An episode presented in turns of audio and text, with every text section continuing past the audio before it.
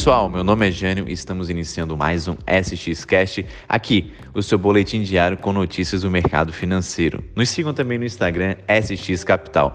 Hoje, terça-feira, dia 26 de outubro, os mercados aí globais ontem foi muito bom, tanto no Brasil quanto também no exterior. Ontem também saiu aí os dados financeiros do Facebook, que veio muito acima do esperado. Hoje ainda também saiu do, da Microsoft, saiu do Twitter e também saiu do Google. Então, vamos aguardar aí que pode vir muitas coisas boas. Também na China aí é o âmbito mais preocupante que mais uma incorporadora lá deixou de pagar as suas debêntures no valor aí próximo de 250 é, bilhões de dólares. O que, que isso quer dizer, tá? O que, que é debenture para quem não sabe? Debenture é uma dívida privada. É quando uma empresa ela lança uma dívida no mercado e fala assim, ó, quem quiser me emprestar dinheiro, eu pago tanto x de juros. Aí você vai lá compra uma debênture e você vai estar emprestando dinheiro para essa empresa.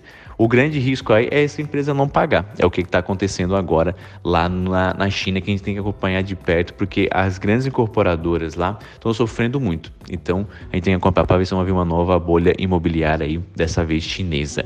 Essa é a grande preocupação. Aqui no Brasil, hoje vai sair alguns resultados também, essa temporada de balanço. Vai sair aí do Banco Inter, o tão esperado Banco Inter, hoje vai sair os dados financeiros, então vamos aguardar aí ao longo do dia.